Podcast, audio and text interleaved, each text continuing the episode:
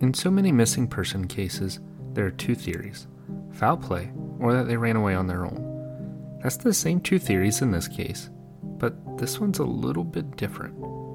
Because there was a situation where foul play may have happened, but he also had a history of running away on his own. And the last thing that he bought at a gas station, well, that's what really keeps this investigation going back and forth between these two options. I'm your host, Coy, and this is the story of Robert Hoagland.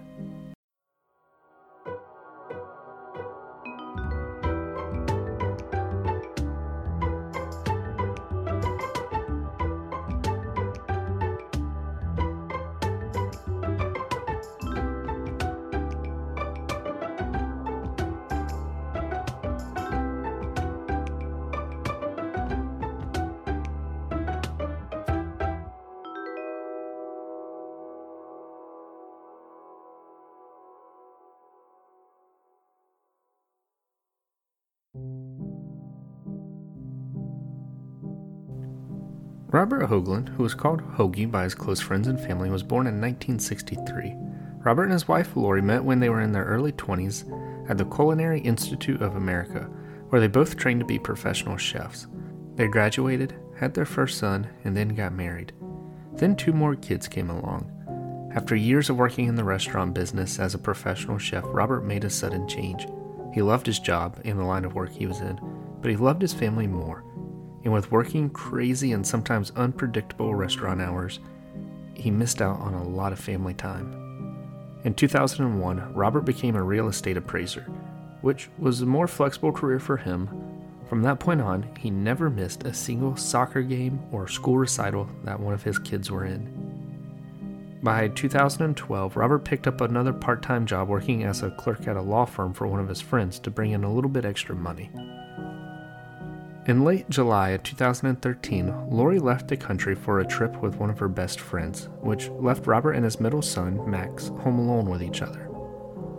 While Lori was gone, she and Robert communicated daily through email.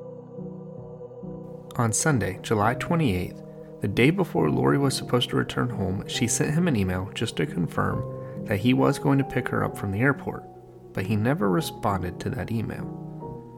That Monday afternoon, Lori arrived at the airport. She looked around, tried to dial Robert's cell phone. There's no answer. She waited and waited.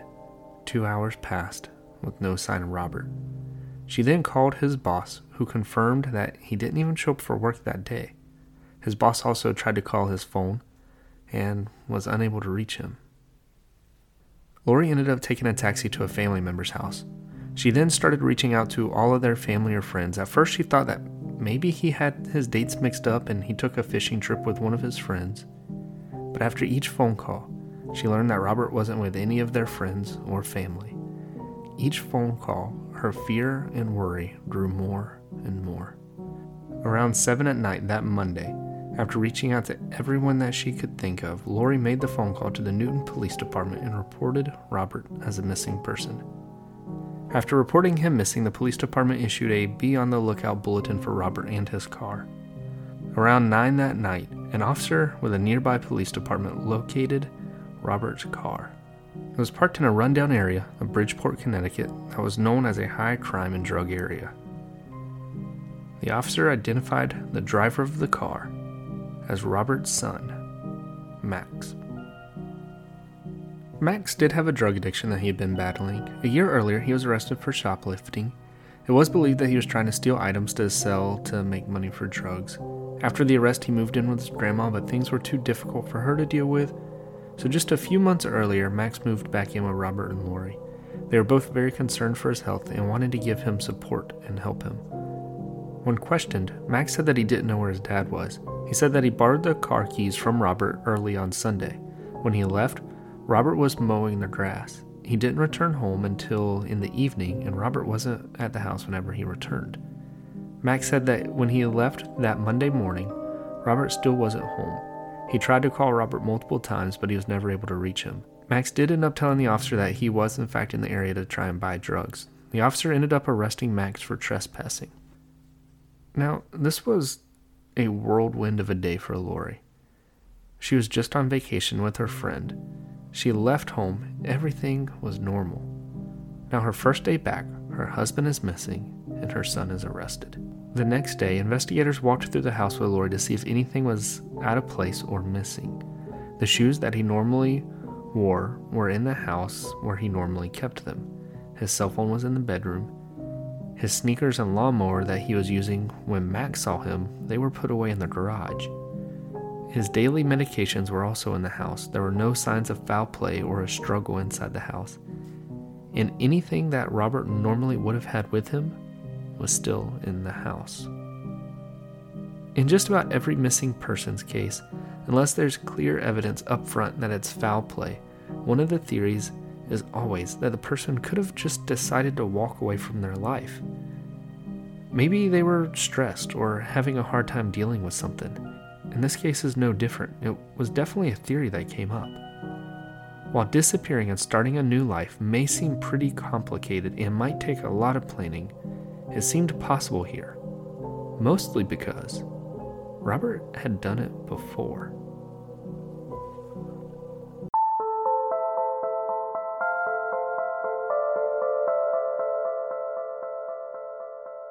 How would you like to save a couple of hours each week? Grocery shopping takes time, and time is something that we are always trying to get more of. That's where Instacart comes in. With Instacart, you can spend that extra time catching up on other things like the gym, reading a book, or listening to a podcast while you're reading a book at the gym. Instacart also uses its technology to highlight deals to help save you money. The shoppers pick the freshest produce and they even keep your eggs safe. Instacart delivers to your door in as fast as one hour. If you use the link in the show notes, it helps support this show and it lets Instacart know that I sent you. And you will get a free delivery on your first order of over $35. And now, back to the show.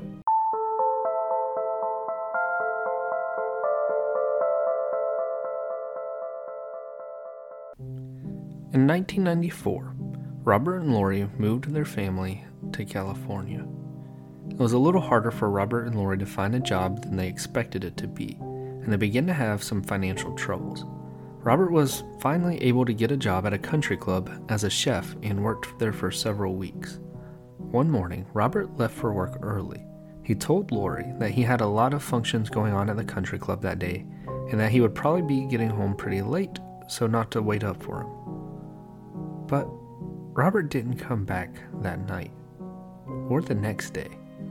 Lori learned that he had actually been let go from his job two days prior. Three weeks went by, and then Robert returned. Robert ended up saying that he felt shameful, stressed, and he just felt like he let his family down. He really hit rock bottom and he didn't know what to do. He was trying to find something to where he could make some money and send it back to his family. During that time, Robert used his credit card and even his vehicle, so he really wasn't doing much to try and stay hidden. So it was believed that the true story was that he felt bad about not being able to support his family and he was just trying to find a way to send some money back to them. Now, back to his disappearance in 2013. Investigators went back to use his credit card history to try and track where he may have been. The day that he disappeared, Robert used his credit card at a bagel shop that he normally visited. He then went to a local gas station where he purchased a map of the eastern United States. Now, this map really makes things seem suspicious and further adds to the theory that he may have ran away on his own. But there was also more to that than what it seemed. Many of Robert's friends and family members said that he collected maps. His car was full of them. He never used a GPS and almost always used a map wherever he was going. He had also recently started talking about taking a trip with Max, so that could be another reason for him purchasing this map. Robert also kept a supply of cash on hand locked away in a safe. Lori checked the safe, and the few thousand dollars that was supposed to be there, well, it was still there. So if he did decide to run away, he did it without the cash supply that he did have access to. As the investigation progressed, Max told investigators about a confrontation that Robert had with a couple of guys at an abandoned factory just a few days before Robert disappeared. Robert locked up two laptops in the car in their garage to keep Max from stealing them. Max ended up taking the car, and according to Max, while he was in this high crime area of Bridgeport, he noticed the computers were in the car. He didn't want to leave them in the car while he was in this abandoned building to meet some associates, so he took the computers inside the abandoned building and he hid them somewhere in there. Then, when he went to leave, the computers weren't where he hid them. All I'm going to really say about this is it seems like a very odd story, but Max told Robert about this. They then both went back to this abandoned building where Robert confronted the two men about the computers. The two guys denied knowing anything about this. While Robert confronted the guys, he had a lead pipe in his hand, which he even told Lori about this in an email. One theory was that Robert went back to the abandoned building with Max the day before Lori came back. He told Max not to go inside with him, and then he went in and confronted the guys to try and get the computers back one last time before Lori returned home. Something bad happened, and Robert didn't make it out. Investigators went and found the two guys and questioned them.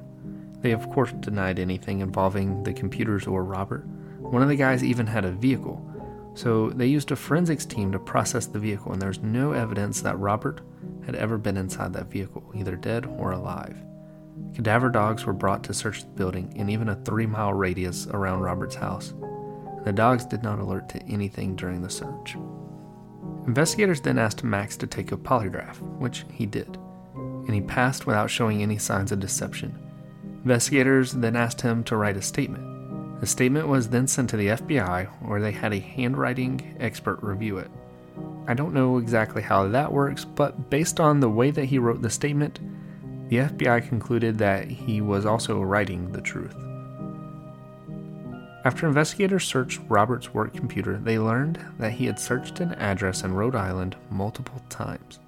They couldn't figure out why, and it didn't seem to be work related. They went to the address, but they weren't able to connect anything or anyone there to Robert. But they decided to try doing additional press releases in the media around Rhode Island. In September 2013, just a few months after he went missing, someone reported that they saw someone who looked like Robert walking along the highway in Rhode Island. Investigators were never able to verify this or discredit this tip. And this is going to bring us to a conclusion of this episode. As of 2022, Robert is still missing. This is a case that has really drawn a lot of different theories.